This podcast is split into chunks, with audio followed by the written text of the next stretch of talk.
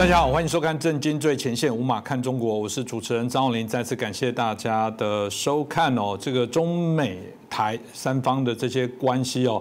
嗯，随着这个拜登就任之后，的确还是大家所关注的焦点哦。在近期，我们看到美国也做了许多的动作，当然中国也没有放弃，特别是他们在近期啊，针对有关他们这个啊台海之间或者在全世界的这些角色哦，我们看起来也发表蛮强硬的这些评论哦。所以这当然也会引发美国对这样的事情的一些我们刚刚提到对应的一些处理哦。有人说，嗯，这样子很恐怖，未来台海哦，在十年里面当然会是一个非常重要，甚至。甚至有人说是战争的热点哦，来做一些讨论。那我们看到美国在最近白宫的国家安全委员会在三月三号，它有公布了一个啊有关国家安全战略中期的一个所谓指导方针哦，里面当然就很清楚的啊认为中国这个威权的政权体制对他们来讲是一个非常大的一个挑战，他认为美国必须要去应对面对这些事情哦，这很清楚的把中共已经设为啊这个美国最主要的这些所谓的挑战。挑战者哦，甚至觉得如果不面对的话，可能会对美国的利益萌生非常大的一个灾难。呃，到底这个内容是如何？我想我们今天可以好好来讨论。然后我们开心再次邀请到我们啊中国经济学家、旅美学者我们陈小龙博士，陈老师你好。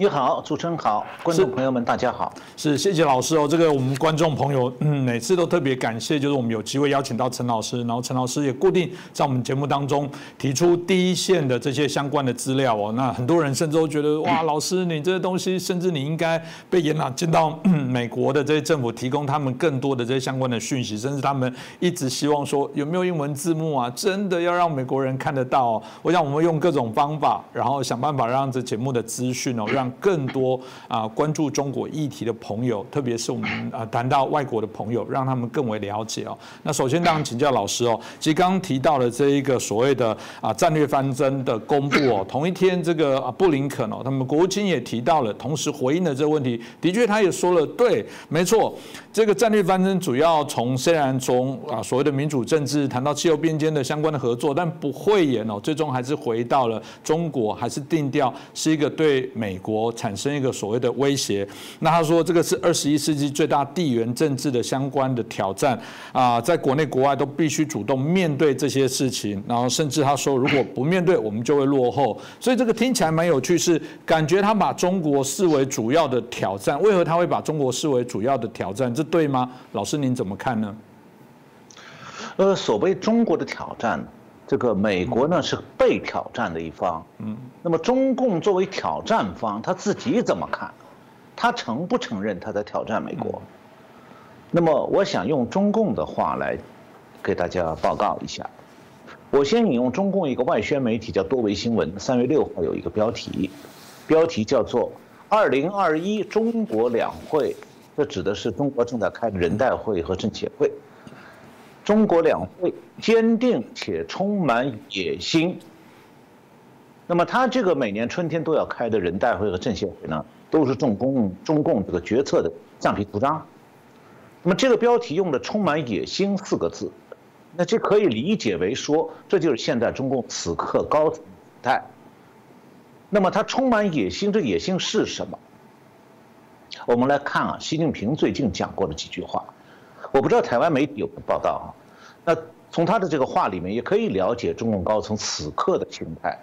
那么三月六号下午，习近平去参加这个他这个全国政协会议的医药卫生界、教育界的代表。那么在座谈当中，他脱口而出说：“七零后、八零后、九零后、零零后，他们走出去看世界之前，中国已经可以平视这个世界了。”也不像我们当年那么土了。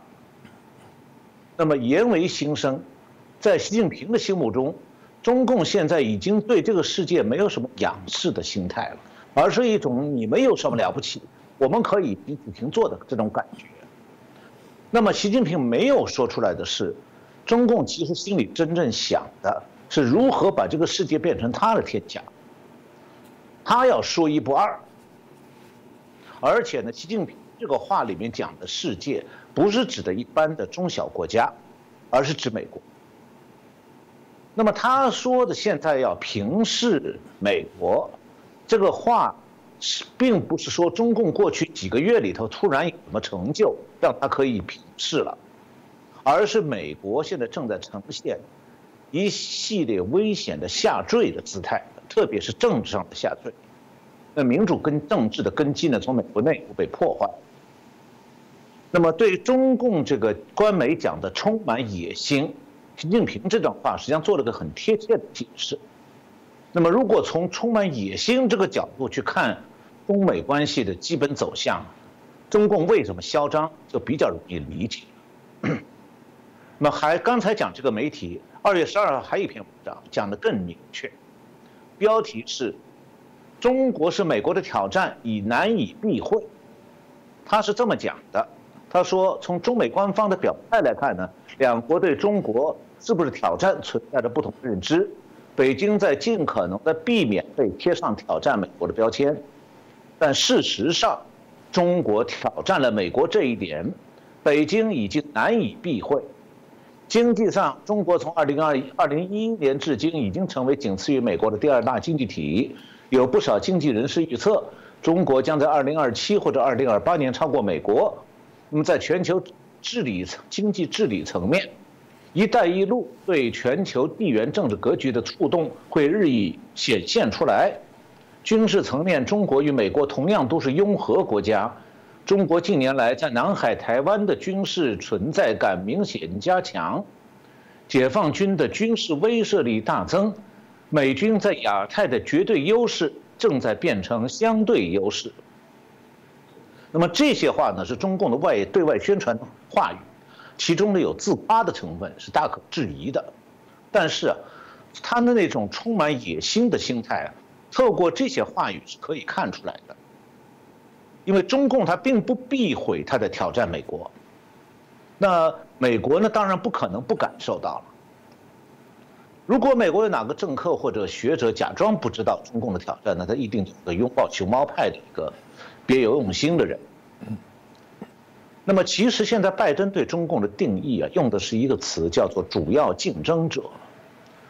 那么这在外交语言的层面呢，实际上是降低了川普当局对中共的认知。比川普当局呢温和的多了，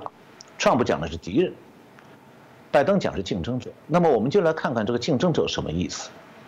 历史上，美国在民主国家当中是有过很多国际政治方面的竞争者的。比方讲，法国的戴高乐时代，法国一直奉行所谓独立的外交路线，和美国唱反调。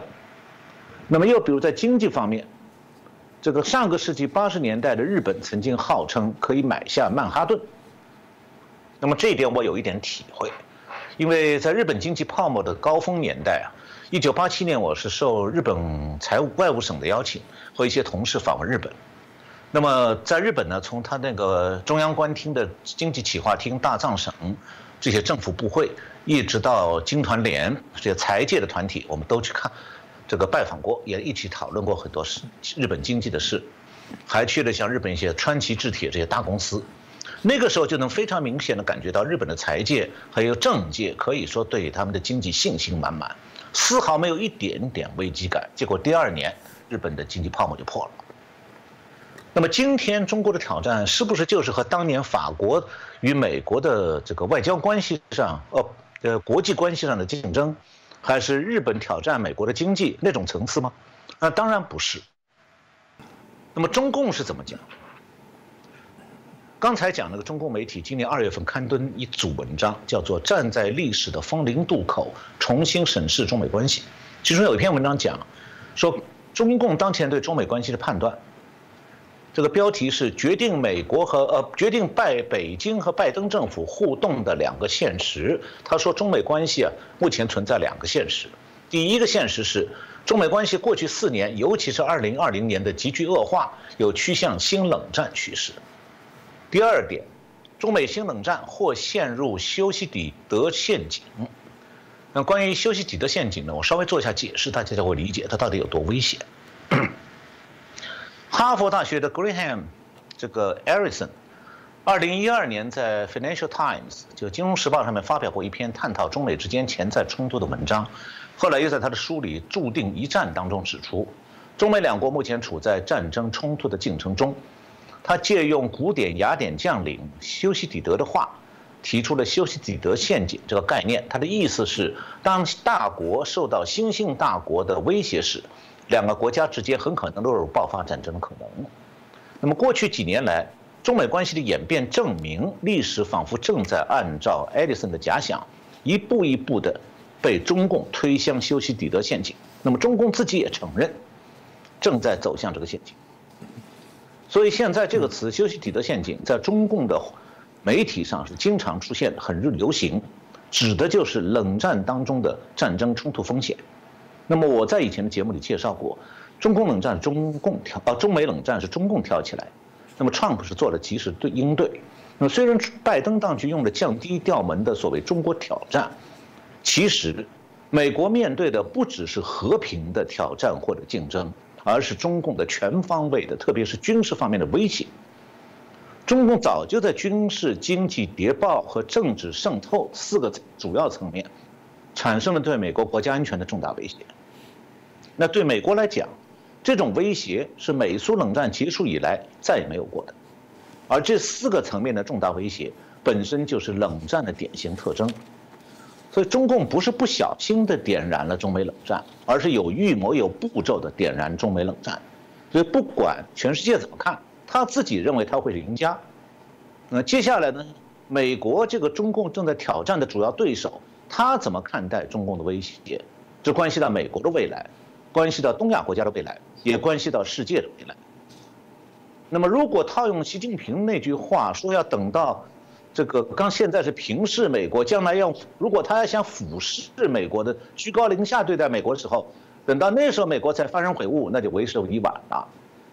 那么中共能不能嚣张下去，其实全看美国到底怎么应对。是，我想老师刚刚所提到的部分，大家让我很有画面哦、喔。就你刚刚提到的，原来中共认为说我们都是抬头在看欧美的国家，现在不只是平起平坐，甚至我觉得他是低头在藐视这些国家。这个从他们国内可以看到，许多过去是所谓的鸽派哦、喔，现在已经变鹰派。原来的所谓的鸽派跟鹰派，应该是所谓的主张较为和平和缓的，或者是有些个性比较强硬的。看起来基本上那个鸽派，如果这样从我们现在角度看来，不过就是以前是认为自己实力未强而没有变硬派，但当他有力量、有武器在手上的时候，其实所有的这个就现行计了。所以从这个角度来说，大家当然很担心美国如果没有看清这一点，会不会未来哦、喔，甚至在亚洲的秩序里面都会产生极为重大的一个变化。所以老师要不要分析一下美中的呃这个相关的关系哦？我们看起来至少拜登还是有谈到必须。需要竞争跟合作，这到底怎么竞争跟合作呢？呃，要是看美国现在对中国的政策，美国国内啊，这个刚才主持人讲到了鹰派、鸽派，那么现在鸽派当中有些也变成鹰派。呃，三月三号，美国之音啊介绍了一篇文章，或者说是一篇报道，就标题是"美中实力空前接近，亚洲将见证危险十年"。这个报道里提到了一个人。是他的采访的主要对象，叫做 Robert Daly， 中文名字是戴博。他是威尔这个华盛顿的威尔逊 Center 威尔逊中心基辛格中美关系研究所的主任。那么这个机构是基辛格办的。我们都知道，基辛格是毛泽东时代为了恢复中美关系牵线的尼克松总统的国务卿。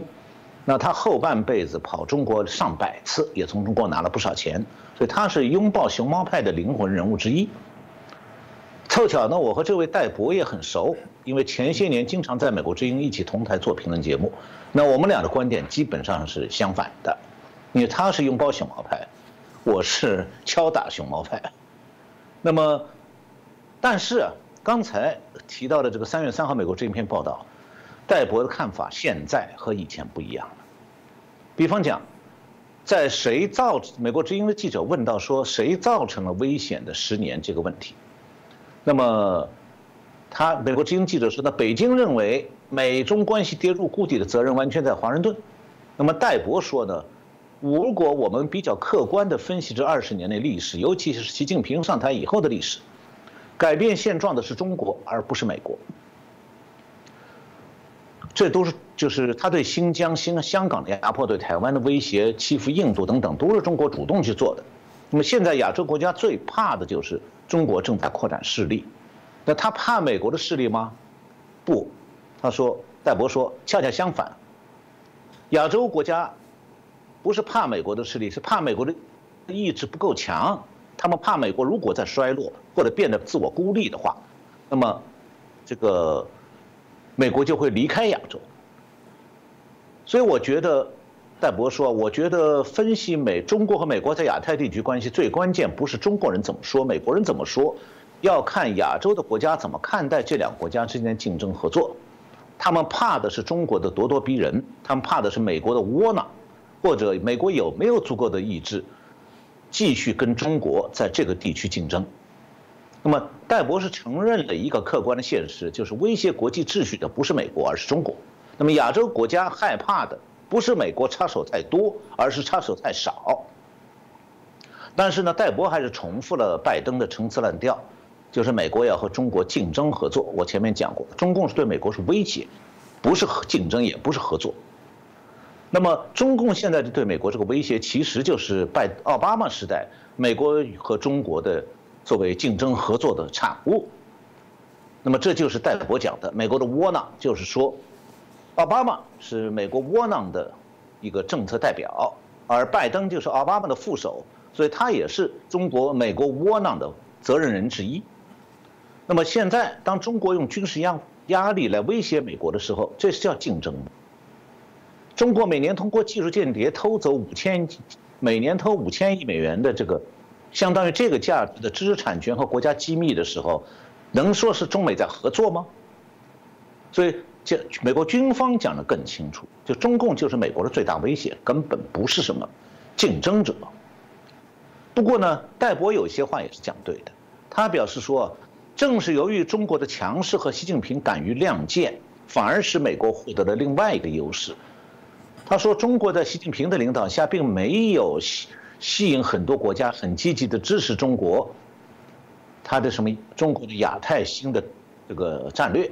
恰恰相反，我们可以比较肯定，中国在印度边界、在台湾海峡两岸，他们会增加压力。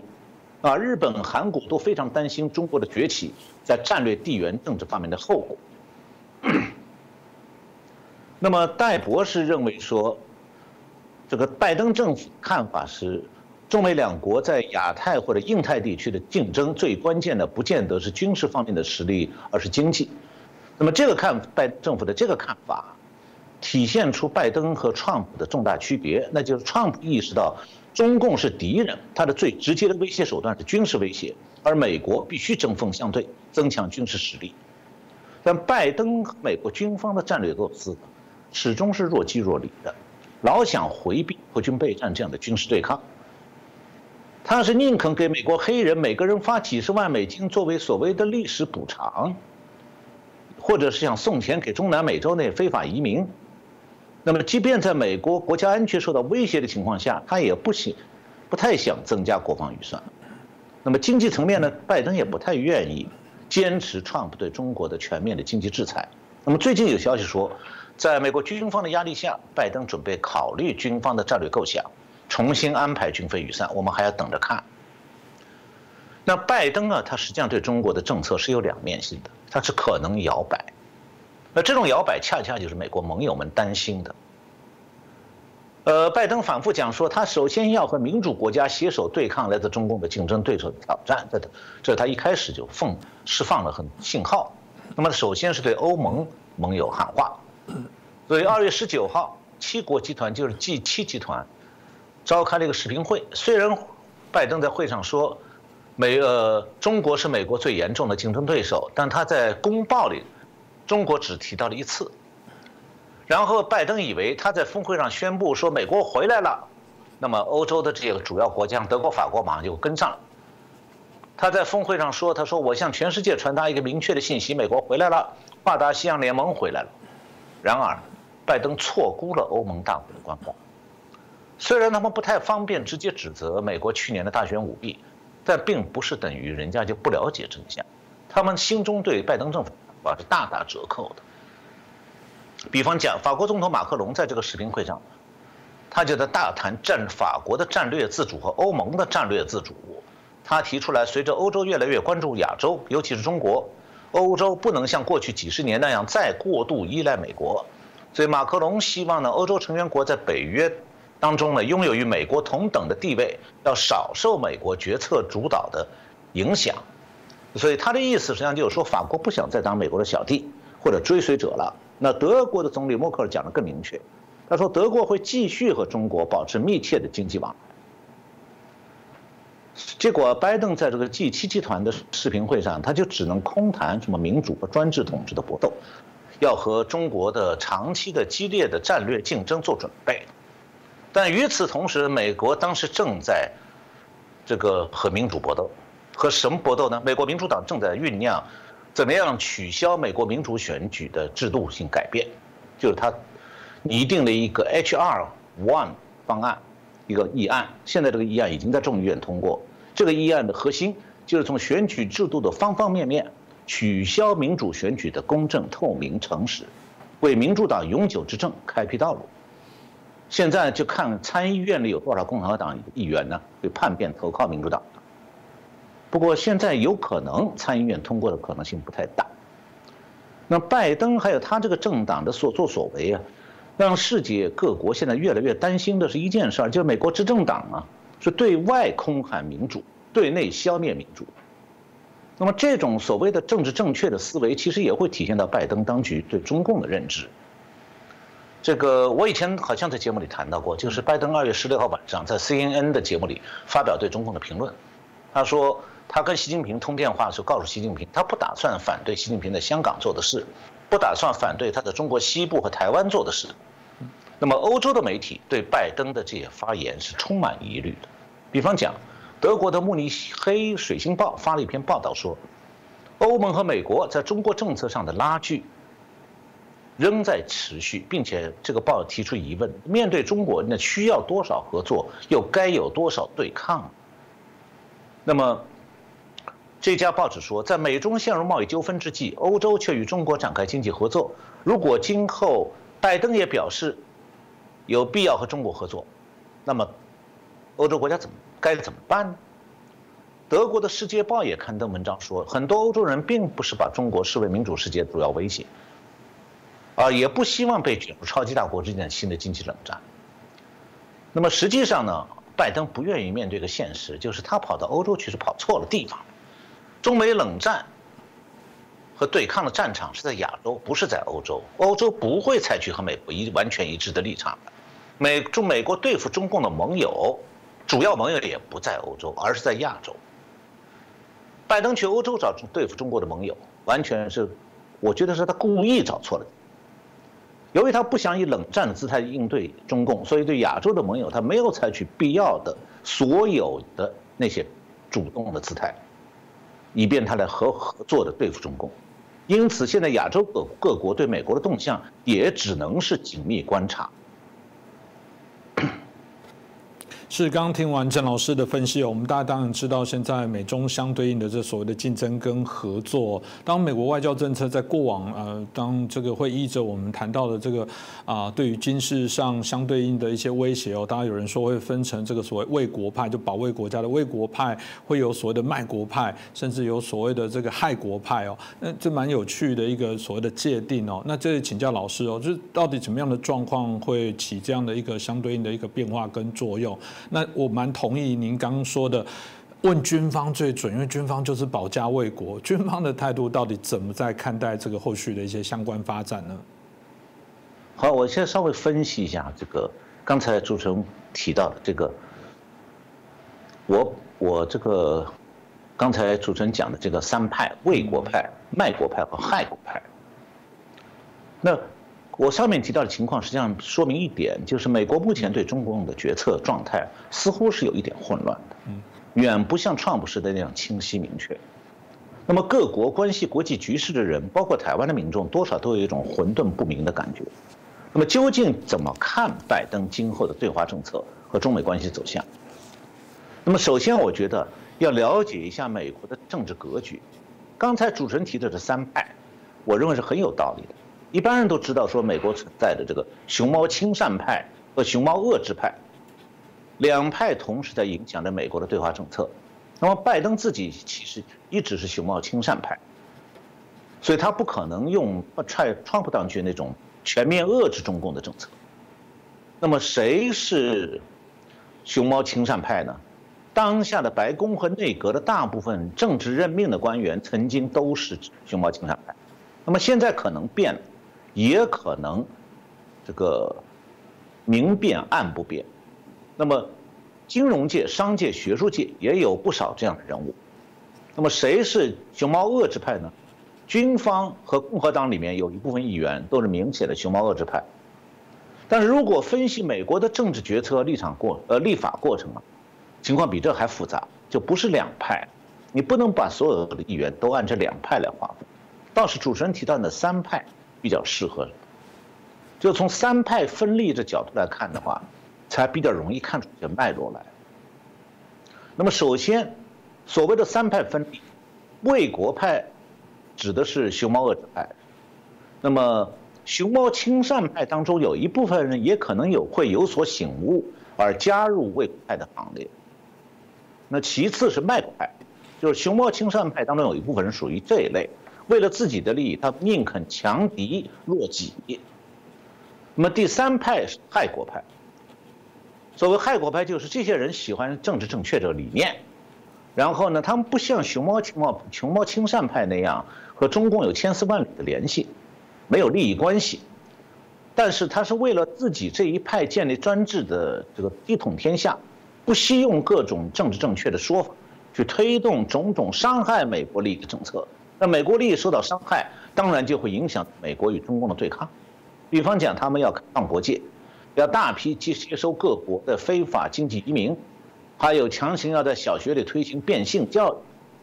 所以这些政策都是害国派政策。那么今后美国的国策呢，就要在这三派当中的较量当中产生。那为什么不能用两党共和党、民主党的立场来分析美国和国国策的制定呢？因为这两党当中都有这三派，只是比例多少不同。共和党里头呢，民主民这个卫国派多一点，但也有卖国派，还有一些人呢是会为了个人利益啊和害国派去勾兑。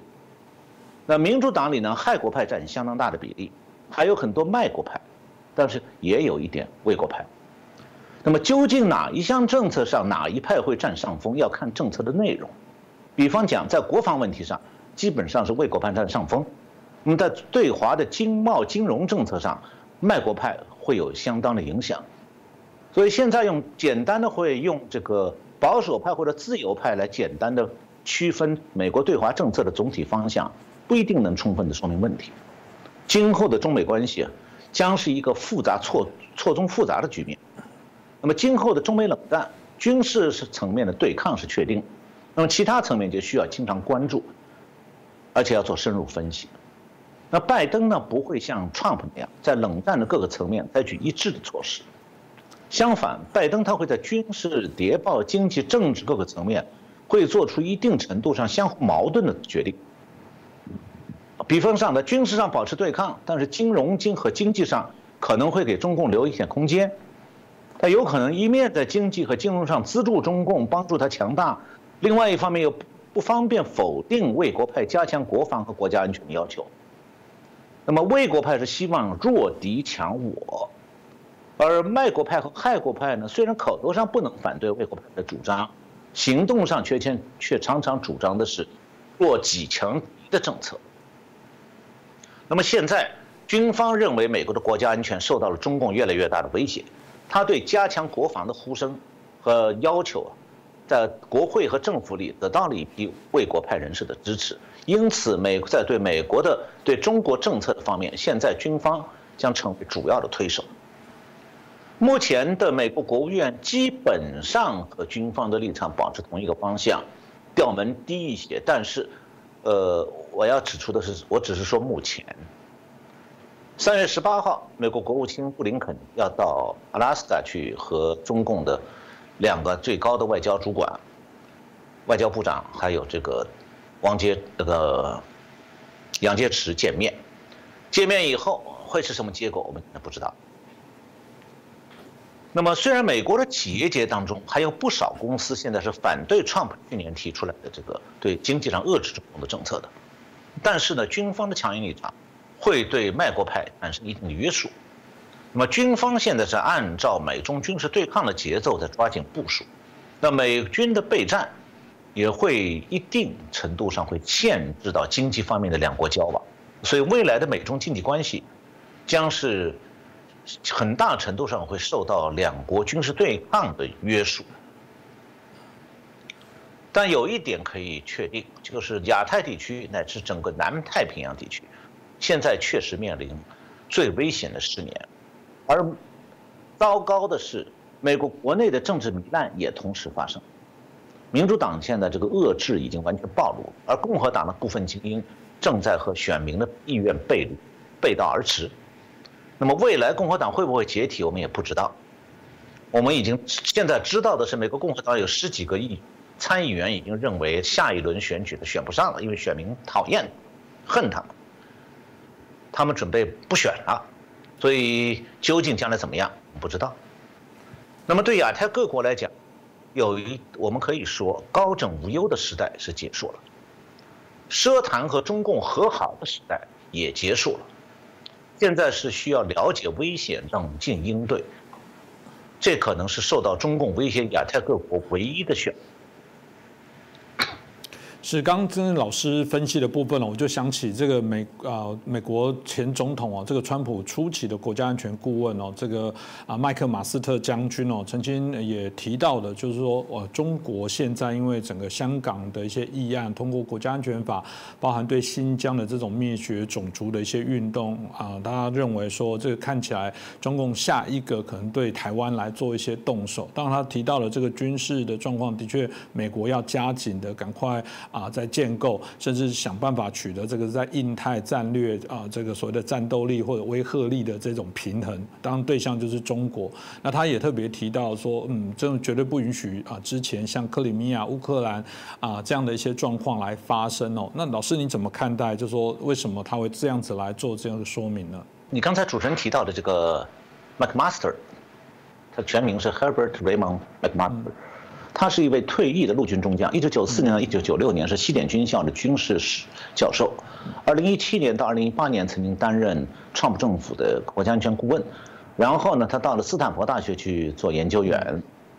那主持人刚才介绍了这个 McMaster 退役中将讲的话呢，是三月二号他在参议院的军事委员会作证时候讲的。不过现在我想再介绍一下一个。因为刚才讲的 McMaster 将军是退役将将军，我现在介绍一位现役的，嗯，此时此刻还担任美军印太司令部司令的海军上将，戴文森上将，三月四号在夏威夷他的总部和在美国华府的一个智库那个 Enterprise Institute 就是企业研究所的开了一个视频对对话，那么涉及到了美军对台湾防卫的想法，这是美国之音三月六号报道。那么当时也企业研究所研究人员提到说，中国在持续的增加军费建设，威胁美国及其盟友的军事能力，增加了冲突的危险，导致中国更有自信、更大胆去寻求通过威胁或者使用武力单方面改变现状。那么戴维森海军上将回应时候表示呢，他对中国未来可能在六年内达到军事优势，并强迫改变地区现状非常担忧。他认为这种现状的改变将是永久性的，美国应该鼓励台湾在自我防卫能力上做更多的投资，而美国政府持续对台军售也是至关重要的。呃，戴维森上将说，从现在开始到二零二六年，也就是这个十年的时间范围内，中国可能达到能力上具有优势的地位。当北京有能力时，他可能选择以强迫方式改变地区现状。而我会说，那种现状的改变是有可能永久性的。要说，毫无疑问，中国谋求要改变世界秩序，正如人们经常讲的，要是一要建一个所谓的中国特色的世界秩序，在那个秩序里，中国的国力要比国际法来得更重要。他讲得很委婉，实际上意思就是拳头说话。那么戴维森的演讲中强调呢，关岛的防卫对美国本土的安全重要性。实际上，这个话对台湾也是一样的重要，就是他提到说，太平洋岛国在地缘政上的角色，他说包括帛琉、密克罗尼西亚群岛还有马绍尔群岛在内的太平洋岛链，虽然人口很少，却覆盖了极大的海洋范围。二战时期曾经是兵家必争之地，那么中国正试图取得这个地区的控制。他说：“我见到中国的整个太平洋岛链地区惊人数量的胁迫、腐败和收买企图，它涉及对政府和商业经营的台面下的付款，也涉及威胁及胁迫行动。”要你做一件事或者停止做一件事。他还特别提到，中国因为不喜欢台湾外交部长的公开言论，就禁止进口台湾菠萝。他说，这个中国还收买了国际组织的领导层，比方讲电信、航空、旅游、农业。那么这些这个国际组织呢，这个都是太平洋岛国有迫切需求的，对他们很重要。那么中国取得联合国那些组织的领导层和支配力量。所以，这个美国现在必须要多注意太平洋岛链的情势，因为他们角色非常重要。戴维森讲，过去几个月来，台湾周边的军事空间受到侵蚀，他见到中国的空中活动有所增加，包括轰炸机、战斗机、侦察机、海上巡逻机，他们还甚至不断地深入台湾的防空识别区。他说：“我非常担忧未来六年，当然这十年也在内。”因为中华人民共和国能力的改变，包括它的改变呢，包括战斗机啊，这个轰炸机、船只的数量。然后他说，美国能做的就是鼓励台湾在不同能力的组合上多做投资，包括提供那些对台湾遏阻这个台湾遏阻中共威入侵的能力和不对称能力，能够有有帮助的，能够协助台湾的防卫能力的。他说美国都要做，他认为这是美国国防部必须采取的做法，而持续进行对中共威慑策略的对台军售更是至关重要。他对美国和台湾军方的接触还有联合训练，他说美国美台军方接触主要是为了协助台湾维持自我防卫和威慑能力，要理解他们一旦有必要准备如何作战。我们必须有那个理解，才能赢得战争。戴维森说，印太司令部的首要工作是维持和平，但美国绝对必须准备好，一旦竞争演变成冲突时，要能赢得战争。美国军方和美国的盟友伙伴必须提供可信的战备威慑能力，以便使北京放慢决策，说服他们，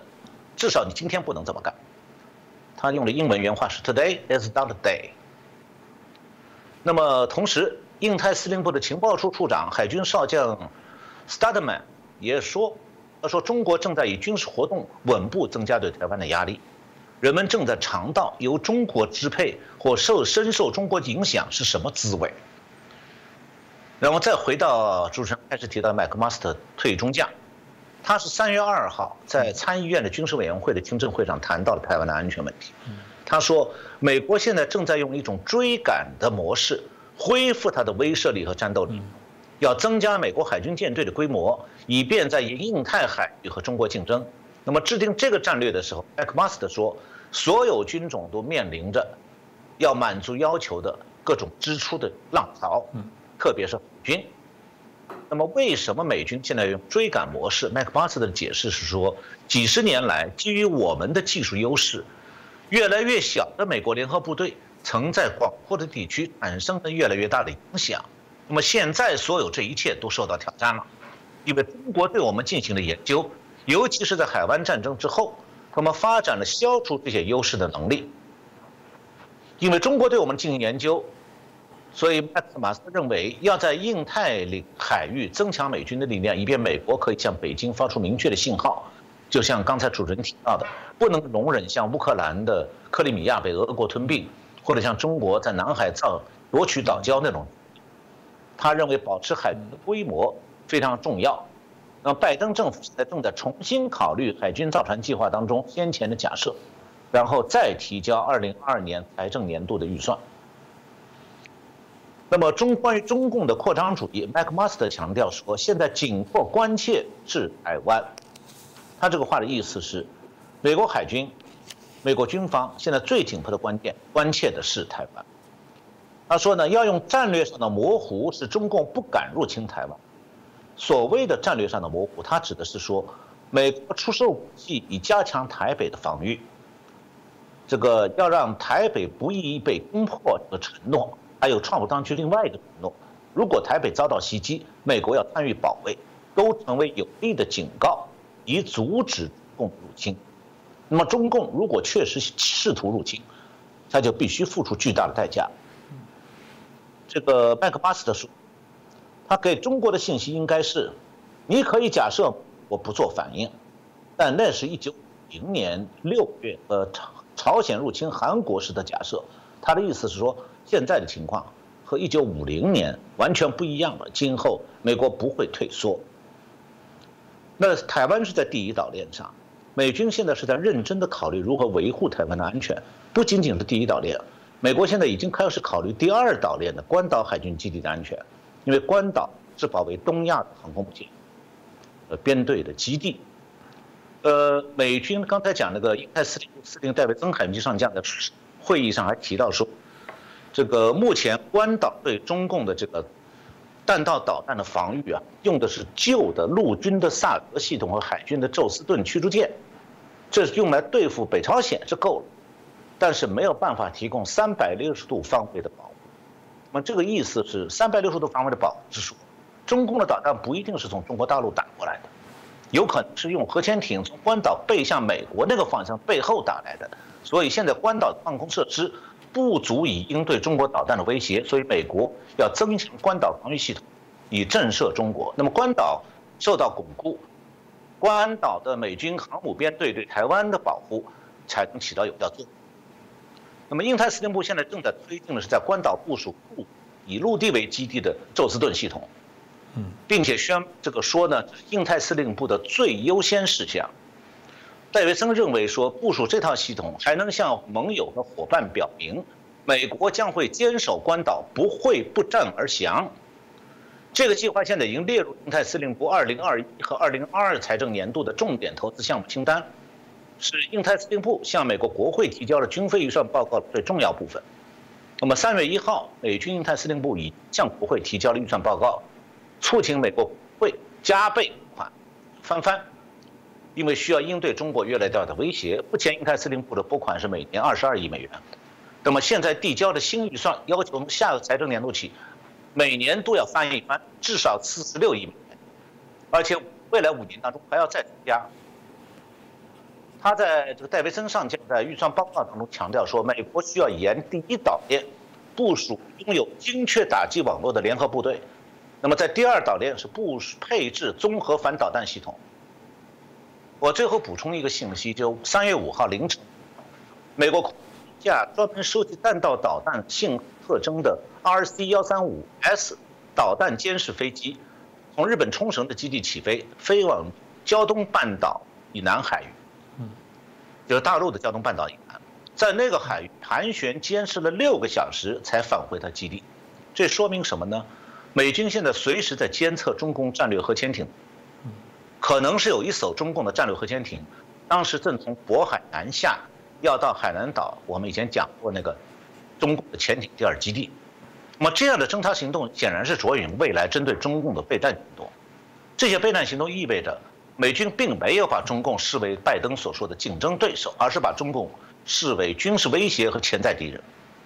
我这个节目呢，我们以后可能尽量为大家综合报告一些最新的动态。嗯。 是，谢谢我们啊陈晓农老师精彩的一个分享啊。的确，我觉得那个从我们刚刚提到的为国、害国、卖国的部分哦、喔，大家真的可以好好来做一些检视哦。看美国接下来这个整个在不管国会，在这么主要的这些政治人物的这些态度跟角色，我们当然希望透过这样的分析哦、喔，让大家更清楚。其实我们节目很多来宾一直说了非常多，他们一直说过这个威胁跟敌人如果还傻傻分不清的话，我觉得那个东终究会让自己的国家蒙受最大 的一些损害哦，所以我觉得真的有必要啊，更看清中国的这样角色。我想这一阵子很多包含中国内部，我都在讨论说，为什么大家都把我们当作敌人，那么讨厌我们？他是不是个错觉？明明我们很好吗？真的很好吗？这谈人际关系一样，这你可以想象有一个人哦，这个到最后是让朋友之间认为他是最讨厌的，甚至这是大家他认为说他最不合群，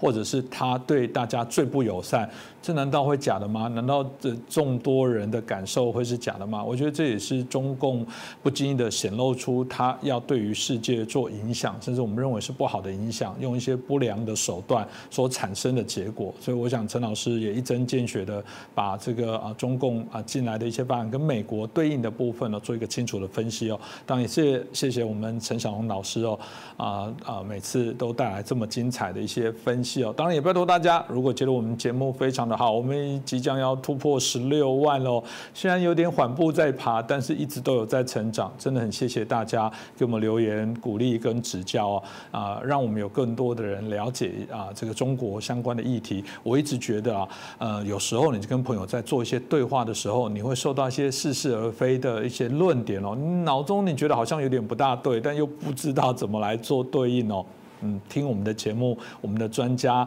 老师们哦所提供的这些资讯，我想就可以让你比较充分的来针对这样的一些议题，可以来做一些对应的一些回应哦。当然，如果你解释不了，没关系，就转传我们的节目，让他们了解跟知道。那再一次感谢我们陈小龙博士哦啊接受我们的采访。那谢谢我们所有的观众朋友收看，那也记得啊帮我们点阅、转传、按赞，然后让我们的节目呃有更多的人可以来一起收看。再次感谢老师，谢谢主持人，谢谢。各位观众朋友。